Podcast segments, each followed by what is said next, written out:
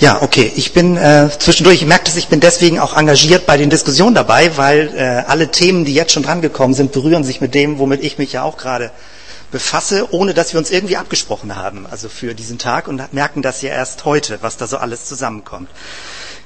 Äh, eben sprach Tobias Enolat davon, hier Orientierung, Desorientierung, Reorganisation oder äh, Reorientierung.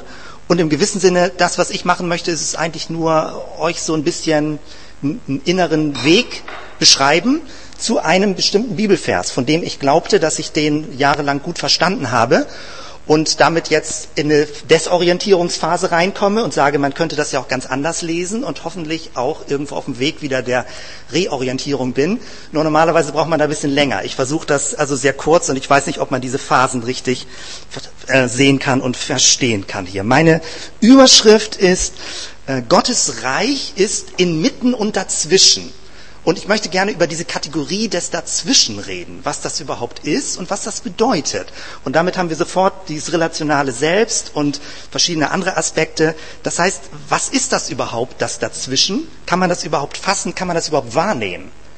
Und im gewissen Sinne, bei aller positiven Offenheit, aber auch kritischen Distanz, ähm, gibt es da möglicherweise wirklich eine Brücke zum Buddhismus, die äh, gegangen werden kann, ohne dass man dabei den christlichen Glauben verrät. Inmitten und dazwischen. Natürlich ist das die Frage, wo begegnen wir Gott? Und was ich jetzt an dieser Stelle ja in der Kürze nicht ausführen kann, ist, dass das alles mit einem Raum- und Zeitverständnis zu tun hat. Was unser Raumverständnis ist, was unser Zeitverständnis ist, wo suchen wir überhaupt Gott?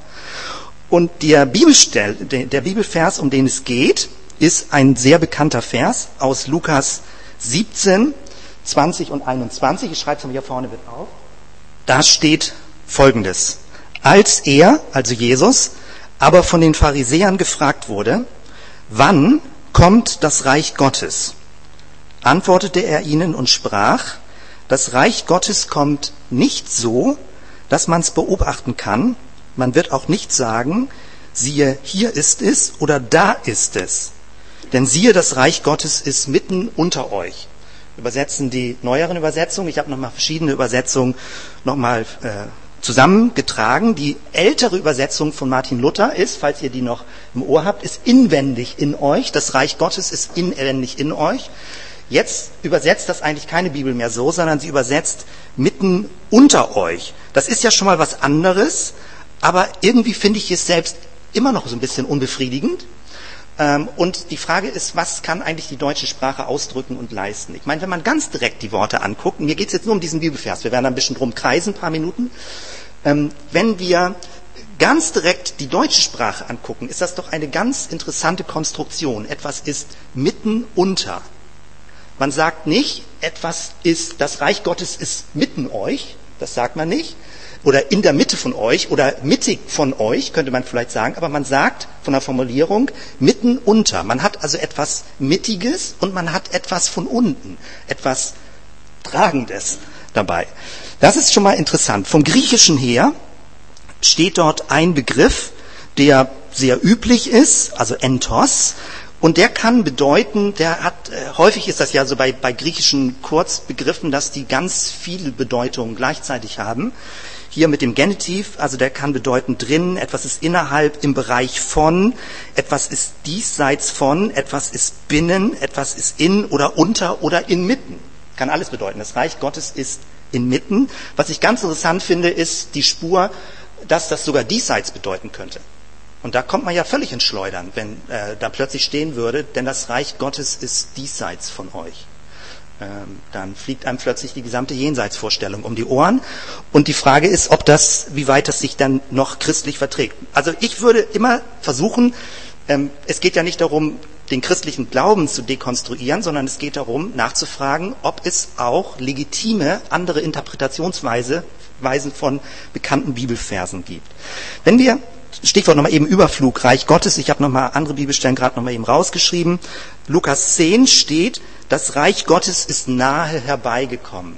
Ist wieder die Frage, was bedeutet das nahe? Ist das räumlich zu verstehen? Ist das Reich Gottes noch ein Kilometer oder fünf Kilometer oder fünftausend Kilometer entfernt? Ab wann ist es nahe? Gar nicht so leicht. Man muss ja das, den Begriff füllen. Man kann sich ja auch verbunden fühlen mit jemandem, der in Australien wohnt. Und würde man dann immer noch nahe sagen. Oder Lukas elf, das steht, das Reich Gottes werde sogleich offenbar werden. Sogleich ist ein Zeitbegriff, aber was meint sogleich? Ähm, ist es schon vorbei, wenn ich es ausspreche? Dass das sogleich schon wieder weg ist, wenn man es gesagt hat. Also die Schwierigkeit ist, welche Vorstellungen interpretieren wir in die Bibeltexte hinein, welche Zeitvorstellungen, welche Raumvorstellungen interpretieren wir hinein. Oder wenn Johannes drei steht, man muss von Neuem geboren werden, sonst kann man das Reich Gottes nicht sehen. Man betont ja immer das Glauben, aber vielleicht geht es wirklich darum, das Reich Gottes zu sehen. Vielleicht geht es darum, einen anderen Blick zu bekommen, weil man den falschen Fokus hat und deswegen ist man blind für das Reich Gottes. Jesus spricht ja davon, dass das Reich Gottes da ist und ich würde gerne übersetzen, das Reich Gottes ist inmitten von euch, im Plural. Das Reich Gottes ist zwischen euch. Das Reich Gottes ist dazwischen, zwischen euch. Das Reich Gottes ist inmitten dazwischen. Also du kannst alle Kombinationen, aber es geht darum, dass das Reich Gottes ein, eine Kategorie des Dazwischen hat. Und das, da bin ich nicht mit zu Ende. Das löst ganz viele Gedanken aus, weil das ein, also ich versuche nur ein paar Varianten hier vorzustellen. Die Vorstellung normalerweise vom Reich Gottes, und das ist ja immer die Frage, wo begegne ich Gott? Wo suche ich Gott in dieser Welt? Wo kann ich ihn sehen, wo er handelt? Die klassischen Vorstellungen, die noch ziemlich bekannt verbreitet sind, sind einmal, es gibt sowas wie räumliche Vorstellungen vom Reich Gottes. Das ist, wenn in Münster versucht wurde, die Stadt zu christianisieren oder in Genf oder was auch immer. Also, dass das Reich Gottes sowas wie ein geografischer Ort wird, dass die Gemeinde förmlich zum Reich Gottes wird. Dann gibt es die Varianten, auch ein bisschen noch räumlich gedacht, dass das Reich Gottes sowas wie ein Herrschaftsraum ist. Da kann man schon beziehungsorientierter denken, indem das Reich Gottes ist das Beziehungsnetz der Gemeinde oder sowas wie eine Einflusssphäre. Dann kann man auch denken, das Reich Gottes ist sowas wie eine zeitliche Variante. Dann würde man sagen, es ist ein Hoffnungsbild in der Zukunft. Das Reich Gottes, darauf gehen wir zu oder es kommt auf uns zu oder wir haben so dieses Bild in uns drin, was wir gerne verwirklichen wollen. Und man hält dann Ausschau nach den Vorzeichen des Reiches Gottes. Dann hat Jesus ja an einer Stelle gesagt, kurz vor seiner Hinrichtung, ähm, sein Reich wäre nicht von dieser Welt. Und das hat so viel ausgelöst, dass man das Reich woanders sucht, nämlich irgendwie jenseitig sucht. Wo eigentlich ist das Reich Gottes? Und das hat uns in unserer Kulturgeschichte in ganz viele Spaltungen reingebracht, zwischen diesseits und materiell und jenseits. Ist das die Welt des Geistes oder der Seele oder des Himmels oder irgendwie so? Schön finde ich, interessant ist ja, dass die ähm, englische Sprache im Deutschen ist das schon verarmt, komischerweise. Die englische Sprache unterscheidet ja noch zwischen Sky und Heaven. Im Deutschen ist das immer nur Himmel. Also ist die Himmelfahrt Jesu eigentlich in Richtung Sky oder in Richtung Heaven gegangen? Das ist gar nicht so leicht, das zu übersetzen. Was ist eigentlich die richtige Interpretation? Ähm, wo suche ich Gott, ist ja dann letztendlich die Frage. Suche ich Gott im Außen? Also, wir, die, die wissenschaftliche Weltsicht äh, erforscht die Welt und Gott ist dann irgendwie noch dahinter. Ähm, Gott ist irgendwie außerhalb, jetzt mal so ganz ähm, astrophysikalisch gedacht, außerhalb des Universums. Ja? Also so wie Men in Black und dann murmelt er da vor sich seine Universumskugeln vor sich hin, in denen wir alle drin leben. Also wo denkt man Gott? Denkt man ihn außerhalb? Also ich meine jetzt den großen Gott, nicht jetzt Jesus als Mensch, sondern einfach die Geistperson Gottes. Wo, wo hat man ihn? Natürlich kann man pantheistisch werden und dann weht alles durch, mit dem Heiligen Geist hier durch diese Welt durch, so ungefähr. Ähm, oder sucht man Gott im Innen als besonderes Erlebnis? Das, und das ist ja eine ganz starke Tendenz, also wie auch immer in gewissen Frömmigkeitstraditionen, dass man so eine gewisse Außenwelt ähm, auch ganz subtil verneint, deswegen sich auch so wenig engagiert manchmal in der Außenwelt, weil es reicht, dass man Gott im Innen erlebt. Und dass man Gott einfach innen eine Erfahrung machen will, ein Erlebnis, ein Wunder, eine Gebetserhörung und so weiter. Letztendlich ist aber das Fazit dieser Weltsicht, dass wir unsere Welt aufspalten, in diesseits, in jenseits, in innen und in außen. Und dementsprechend haben wir eine reale Welt, in der wir außen leben und wir haben so ein religiöses Biotop in uns drin, mit dem wir dann äh, mehr oder weniger gut zurechtkommen. Das heißt, dies, dies irgendwie, das zu überlegen, ähm, kann es nicht sein, und das ist, so würde ich auch bestimmte ähm, Emerging-Denkrichtungen überlegen, dass wir die diese modernen Denkvoraussetzungen reflektieren und diese Art, sehr verkürzt natürlich gesagt, des Weltbildes kommt sehr viel von vom kartesianischen Weltbild, was man hat, Renatus Cartesius, da René Descartes, dass man, ähm, dass die Welt vermessen wird wie ein äh, Koordinatensystem. Man hat, ähm, wir von uns könnten praktisch sagen, die Heizung hier in der Mitte ist der Zentralpunkt, auch emotional. Und, ja, und ähm, von diesem Zentralpunkt messen wir uns, lokalisieren wir uns im Raum, wie viel Abstand wir zu dieser Heizung haben. Und das ist sowas wie ein unsichtbares Koordinatensystem. So funktioniert ja die gesamte Vermessung des Universums. Relativitätstheorie kommt rein, man merkt, der Raum ist doch nicht mehr so ganz gerade, sondern ist gebogen an bestimmten Stellen und damit kommt diese ganze Zeitdynamik überhaupt rein. Das Spannende ist eben nur, was macht das mit unserer Suche nach Gott? Wonach suchen wir Gott? Wie können wir, wie können wir da für uns Rechenschaft geben, wo wir ihn finden und wo wir ihn suchen? Eine räumlich vermessene Welt ist eine geschlossene Welt. Ähm, man findet Gott nicht in einer materiell sauber vermessenen Welt. Man findet ihn denn nur subjektiv im Inneren und das ist, glaube ich, christlich ja auch sehr unbefriedigend, obwohl das das übliche Bild mehr zu sein scheint. Ähm, die Zeitvorstellung, mit der wir es zu tun haben, ist die chronologische Zeit, dass wir alles in Bausteine setzen, aber Kronos ist eigentlich die Zeit zum Tode vom Griechischen. Der griechische Gott Kronos tickt dir den Tod in deinen Körper rein. Das ist eigentlich gar nicht die Lebenszeit, um die es geht. Und ähm, deswegen brauchen wir ein anderes Zeit- und ein anderes Raumverständnis, um überhaupt das Reich Gottes wahrnehmen zu können. Worauf ich hinaus möchte, ist, ich möchte euch hier mal was zeigen. Und das ist, ich weiß, ich vermute, ah, im Vorweg habe ich überlegt, kriege ich das überhaupt formuliert, äh, dass man das irgendwie darstellen kann. Ich überspringe ein paar Sachen. Ähm, mir hilft sehr, gedanklich etwas vorzustellen, wenn man das überhaupt kann. Ich suche nach Vorstellungsmöglichkeiten für höhere Dimensionen. Es ist doch klar, dass wir dreidimensional denken, aber irgendwie, je gläubiger man wieder wird, glaubt man an höhere Dimensionen. Die Frage ist nur, kann man diese höheren Dimensionen wahrnehmen in unserer Welt? Also übliche Antworten wären vielleicht Wunder oder so, dass ein Wunder passiert, aber das meine ich nicht. Ich frage für mich nach der Kategorie von höheren Dimensionen. Deswegen vorhin meine Diskussion bei, bei der Dreieinigkeit, meine persönliche Suche oder Behauptung ist, dass Gottes Wesen aus einer höheren Dimension in der dreidimensionalen Welt nur plural abgebildet werden kann. Es geht gar nicht anders. Man kann das Wesen Gottes nicht in einer einzigen Person abbilden. Das hängt aber eher aus, mit den Dimensionen zusammen. Ähm, und ich versuche das gleich mal irgendwie mathematisch hier ein bisschen deutlich zu machen. Wenn man, das ist ja eine Hilfskonstruktion. Wenn man Mathe das vor Augen hat, dann kann man extrapolieren. Man kann bestimmte Dinge hochrechnen, was die Kategorien angeht. Und an der Stelle wird das auch so spannend, was die Eckpunkte und die Verbindung angeht. Also ich greife da mal eben vor, das jetzt ist nicht hier drin. Wenn ich eine Gerade habe, das brauche ich nicht aufzeichnen, die zwei Endpunkte hat, ähm, so ein Subjekt und noch ein Subjekt. Also hier ist irgendwie ein Subjekt, so. Und das ist verbunden mit dem zweiten Subjekt. Dann kann ich sagen, okay, entweder legen wir die Betonung auf dieses Subjekt ähm, und ein zweites Subjekt, das sind zwei, die dann eine Verbindung, eine Relation, eine Korrelation miteinander eingehen. Das Ganze führt unweigerlich aus meiner Sicht zu, die, zu der Problematik, dass man das Subjekt oder die Verbindung gegeneinander ausspielt. Man sagt, entweder ist das Subjekt wichtig und dann kommt die Verbindung, oder man sagt, es ist die Verbindung und daraus können sich die Subjekte überhaupt wahrnehmen. Das geht aber davon aus, dass die Subjekte endlich sind.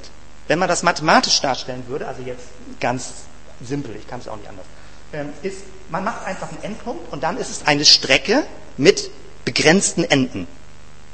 Was ist aber, wenn diese Endpunkte gar nicht endlich, sondern unendlich sind? Dann kommt was völlig anderes raus.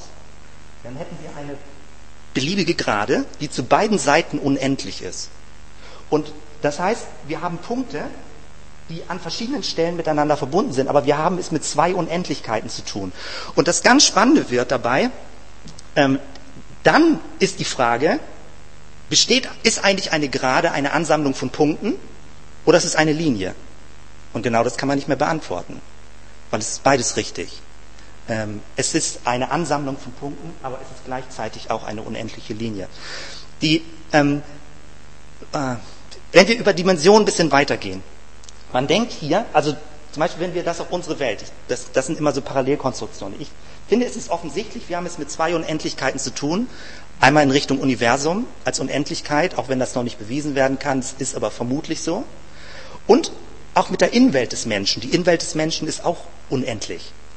Aber wenn man sich bei einer Gerade das anguckt, haben wir es mit unendlich vielen Unendlichkeiten zu tun, die sogar verschiedene Kategorien haben.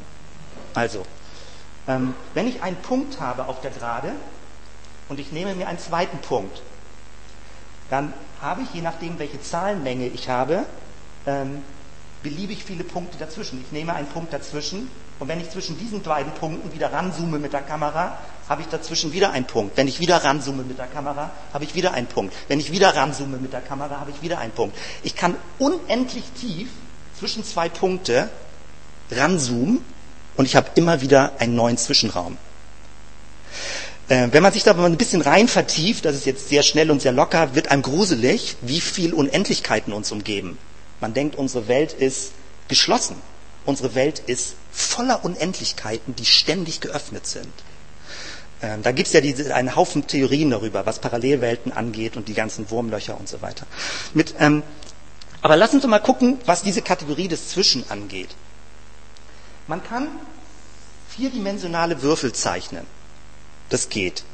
Man könnte auch noch höherdimensionale Würfel zeichnen. Das ist immer eine Konstruktion. Man kann es sich nicht mal vorstellen, aber man kann es zumindest andeuten, wie es aussehen könnte. Und man macht es durch Extrapolation.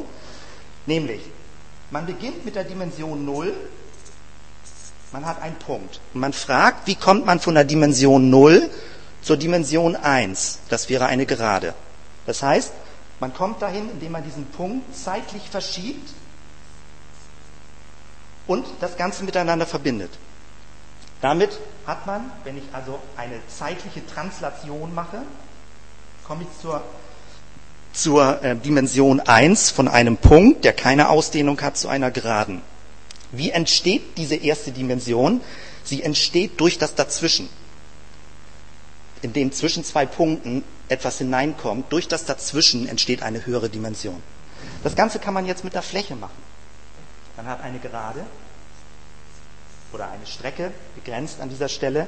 Und indem ich sie zeitlich verschiebe, eine zeitliche Translation mache, komme ich zu einer Fläche. Wieder, wie entsteht diese Fläche? Indem ich eine Gerade habe, sie durch einen Zeitfaktor verschiebe und in dem Dazwischen entsteht die neue Dimension der Fläche. Gewöhnlich suchen wir die größeren Dimensionen im Außen. Wir suchen sie außerhalb unserer Welt, dass Gott größer ist und irgendwo unvorstellbar irgendwo ist. Die neuen Dimensionen, die höheren Dimensionen, artikulieren sich aber immer im Dazwischen. Im Dazwischen kommen die höheren Dimensionen in unsere Welt hinein. Ähm, man kann das Ganze mit der Fläche machen. Man hat eine Fläche, man verschiebt die so und dann ist man bei einem Würfel. Und indem man die Flächen verschiebt, entstehen neue Flächen und entsteht ein Raum. Und genauso kann man den Würfel verschieben, das brauche ich nicht aufzeichnen. Und dann entsteht ein vierdimensionaler Würfel, man könnte es noch weiterführen. Worauf ich hinaus will, ist Folgendes. Ähm, wenn, solange wir ein statisches Raumverständnis haben, also wie ein mit einem ähm, Koordinatenkreuz vermessenen Weltraum, solange finden wir die Unendlichkeit nicht darin. Wir finden sie nicht in der Mitte. Wenn wir den Zeitfaktor reinnehmen, das heißt, wenn der, wenn der Raum, in dem wir uns bewegen, zeitlich dynamisiert wird, entsteht überall eine höhere Dimension. Die Relativitätstheorie versucht das abzubilden, wobei das ähm, in einer bestimmten Weise dort was passiert, aber es ist die Kategorie, dass, das, dass ein Inmitten entsteht und ein Dazwischen entsteht. Ein anderes, sehr plumpes und einfaches Bild ist. Wenn unsere Augen gucken, das eine Auge sieht zweidimensional, das andere Auge sieht zweidimensional. Aber in dem Dazwischen meiner Augen und in der leichten Differenz, wie ich auf die Bilder, auf das zweidimensionale Bild sehe, entsteht der dreidimensionale Raum. Man kann mit einem Auge nicht dreidimensional sehen. Das funktioniert nicht. Wenn das also stimmt, und das ist jetzt, weiß ich nicht, also ob irgendjemand von euch überhaupt Interesse irgendwie an so irgendwie Mathe-Spielereien hat, wenn das Ganze stimmt, dann kommt man aus meiner Sicht zu sehr spannenden Ergebnissen, und die kann ich jetzt so nicht herleiten, die will ich nur mal so andeuten. Das würde bedeuten, dass wenn Gott aus höheren Dimensionen mit uns Kontakt aufnimmt und unserem dreidimensionalen Raum, den wir ja nur wahrnehmen können, denn erweist und ereignet sich Gott immer in einem Dazwischen. Gott kommt in ein Dazwischen hinein, in ein Inmitten, und das Reich Gottes erwächst inmitten. Und inmitten kann nur etwas sein, was ein Relationsgefüge ist. Das heißt, die Relation an sich ist nicht das Eigentliche, sondern sie ist der Raum, in dem sich Gott ereignet. Ich, ich würde nicht die Relation an sich richtig und gut finden, sondern es ist förmlich das, das Feld, der entsteht, in dem eine höhere Dimension sich artikuliert. Und ich habe das nochmal gestern versucht nachzuforschen. Der Bereich der Interpretation ist ja so ein bisschen verkommen, auch äh, finde ich so ein bisschen in deutscher Sprache im Sinne von alles ist relativ, egal wie man es interpretiert. Aber in dem Wort Interpretation ist ja auch das Wort zwischendrin, inter, ähm, aber es wird dann eher aus dem Lateinischen übersetzt als Dolmetschen, als Übersetzen, als Vermitteln. Aber das Wort inter ist genau dasselbe Wort. Es ist ein Dazwischen, es ist ein Währenddessen, es ist ein Inmitten von. Und ein Interpret ist jemand, der den Zwischenraum zwischen zwei Personen wahrnehmen kann. Ein Interpret ist jemand, der ein Gespür für den Zwischenraum hat, über die einzelne Person hinaus. Und dann wird's wieder ähm, interessant. Das Reich Gottes erwächst aus der Mitte, aus den Mittungen unserer Beziehung und nicht an den Rändern. Ähm, Man kennt das manchmal so, also wie eine Wolke am blauen Himmel entsteht. Man denkt, sie entsteht aus dem Nichts, aber sie entsteht ja aus der Unsichtbarkeit und fängt plötzlich an, Gestalt zu gewinnen. Ähm, die, wenn das also stimmt, dass das Reich Gottes, und damit schließe ich ja an zu dem, was vorher auch schon gesagt wurde, dann ist es wirklich zwingend, dass das Reich Gottes ein relationaler Begriff ist. Das Reich Gottes ist nie geografisch, nie substanziell. Es ist immer ein relationaler Begriff. Ich weiß nicht, ob ihr den Film gesehen habt, Beautiful Mind, über diesen Mathematiker, der vor so einer Schauwand steht, wo ganz viele Zahlenkombinationen sind. Und man kann sich ja fragen, es sind immer dieselben Zahlen. Aber durch ein anderes Strukturmuster, also durch die Relation einer anderen Zahlenkombination, entsteht plötzlich Information. Und das ist so spannend. Muster sind Abbildungen einer höheren Dimension in unserer Welt, weil es ist, Muster haben keine Substanz, sondern sie ordnen bestimmte Substanzdinge. Interpretationen haben keine Eigensubstanz, sondern sie erläutern die Relation zwischen verschiedenen Dingen oder Subjekten. Und das, was in den Filmen so spielerisch dargestellt wird, da Men in Black oder Stephen Hawking, das Universum in einer Nussschale, würde genau diese Spur aufnehmen. Die Universen, die Unendlichkeiten sind mitten in diesem Raum. Allein dadurch, dass die Zeit sich weiterentwickelt und in unserem Bewusstsein bestimmte Dinge passieren und es nicht ein geschlossener, deterministischer Raum ist, sondern permanent unsichtbare, bewusste oder nicht bewusste interaktive Prozesse stattfinden, die uns prägen und uns weiter formieren. Das Reich Gottes nicht als Substanz und nicht als System, sondern das Reich Gottes wäre dann eine geheilte Relation der Dinge im Diesseits. Das ist das Reich Gottes. Das Reich Gottes sind geheilte Relationen.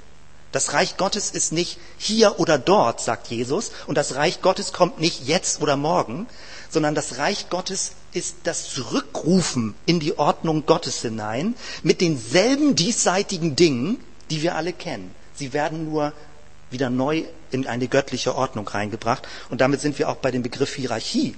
Vom Ursprung her bedeutet Hierarchie heilige Ordnung oder heilige Zuordnung und hat überhaupt nichts mit Macht zu tun oder mit Unterdrückung, sondern eigentlich nur mit einer heiligen Zuordnung der Dinge. Und so, finde ich, kann man sich mit dem Begriff auch versöhnen. Wenn man das überhaupt noch ein bisschen anwenden will, dafür ist jetzt ja so knapp und auch irgendwie nur so theoretisch so ein, so ein Weg zwischendurch. Ähm, wenn das wirklich stimmt, Gottes Reich ist nicht nur inwendig in euch, nicht nur zwischen euch, also sondern, sondern Gottes Reich erwächst aus dem ständig inmitten Wahrnehmen zwischen Menschen, zwischen Dingen, zwischen gestern und morgen, zwischen Vergangenheit und Zukunft, überall, wo wir den Raum der Z- Zwischenmittung förmlich wahrnehmen, Dort kannst du Gott begegnen. Man muss es nur sehen. Das Schwierige ist, und das finde ich, kleinen Sprung noch zum Buddhismus, ähm, der Buddhismus, da wird ja häufig gesprochen, irgendwie Nirvana, das lassen wir mal bei weg, aber so dieses, als würde man nach der Lehre suchen. Lehre mit Doppel-E. Aber die Lehre ist ja nach buddhistischem Verständnis gefüllt. Es ist ja eine gefüllte Lehre, sie ist aber nicht substanziell gefüllt. Sondern die Lehre ist der Zwischenraum. Die Lehre ist das Raumverständnis und dass man eben nicht Einzelpersonen wahrnimmt, sondern die Lehre ist die Wahrnehmung des größeren Zusammenhangs ohne ein System oder ohne einen, ohne Dinge vor Augen zu haben oder Subjekte oder Substanzen vor Augen zu haben. Und das hat was sehr Interessantes. Ich bezweifle, dass Jesus da buddhistisch gedacht hat, aber zumindest ist das eine sprachliche Brücke, über die man nachdenken kann. Wenn das also wirklich stimmt, und das würde vieles verändern, dann würde das bedeuten, das Reich Gottes ist wirklich nur im Diesseits. Und es gibt gar kein Jenseits. Sondern das sogenannte Jenseits ist nur eine andere Relation innerhalb des Diesseits. Eine geheilte Relation des Diesseits. Das würde, glaube ich, über die Grenzen des Möglichen hinausgehen, des Erlaubten. Aber das wäre die Frage. Das Reich Gottes ist dann als zweites nur Begegnung. Das Reich Gottes hat keine eigene Substanz, sondern es ist allein Begegnung. Damit ist man ja auch bei starke Brücke bei Martin Buber. Oder als drittes, das Reich Gottes ist wirklich nur Gegenwart, weil es ist zwischen Vergangenheit und Zukunft. Ich glaube nicht, dass wir Herren der Gegenwart sind, also im Sinne von Präsenzbewusstsein, aber ich glaube, dass man Gott findet in dem Bewusstsein der Gegenwart. Ähm, Und das Reich Gottes, wie ich schon sagte, ist so etwas wie Leere. Es ist keine eigene Substanz, es ist keine eigene Herrschaft, es ist kein eigener Ort, zu dem ich gehen kann, sondern das Reich Gottes ist ein, ein Sehen können, wie die Dinge geheilt, geordnet werden könnten. Das Reich Gottes erweist sich, wenn Beziehungen zwischen Menschen geheilt werden. Das Reich Gottes erweist sich, wenn man eine neue Beziehung zu sich selbst oder zur Umwelt bekommt. Und es sind dieselben Dinge und dieselben Personen, die man vorher gesehen hat, nur in einem neuen Muster, in einer neuen Zuordnung. Ja, für mich ist das einfach das schönste Bild immer, wenn man drei D Bilder sieht, dass man drauf zuguckt auf ein und dasselbe Bild und plötzlich kann man was sehen, was man vorher nicht gesehen hat, was auch wirklich da ist und nicht eingebildet ist, wenn man nur die Augen in der richtigen Weise einstellt. Ihr habt das gemerkt, das war irgendwie schnell und ich weiß nicht, wie weit das überhaupt so kurz nachvollziehbar ist, aber das ist im Moment auch so ein bisschen biografisch, wo ich mich weiter überlege und ich kriege dadurch einen ganz neuen Zugang zu biblischen Texten und zu jetzt an dieser Stelle zum Verständnis vom Reich Gottes.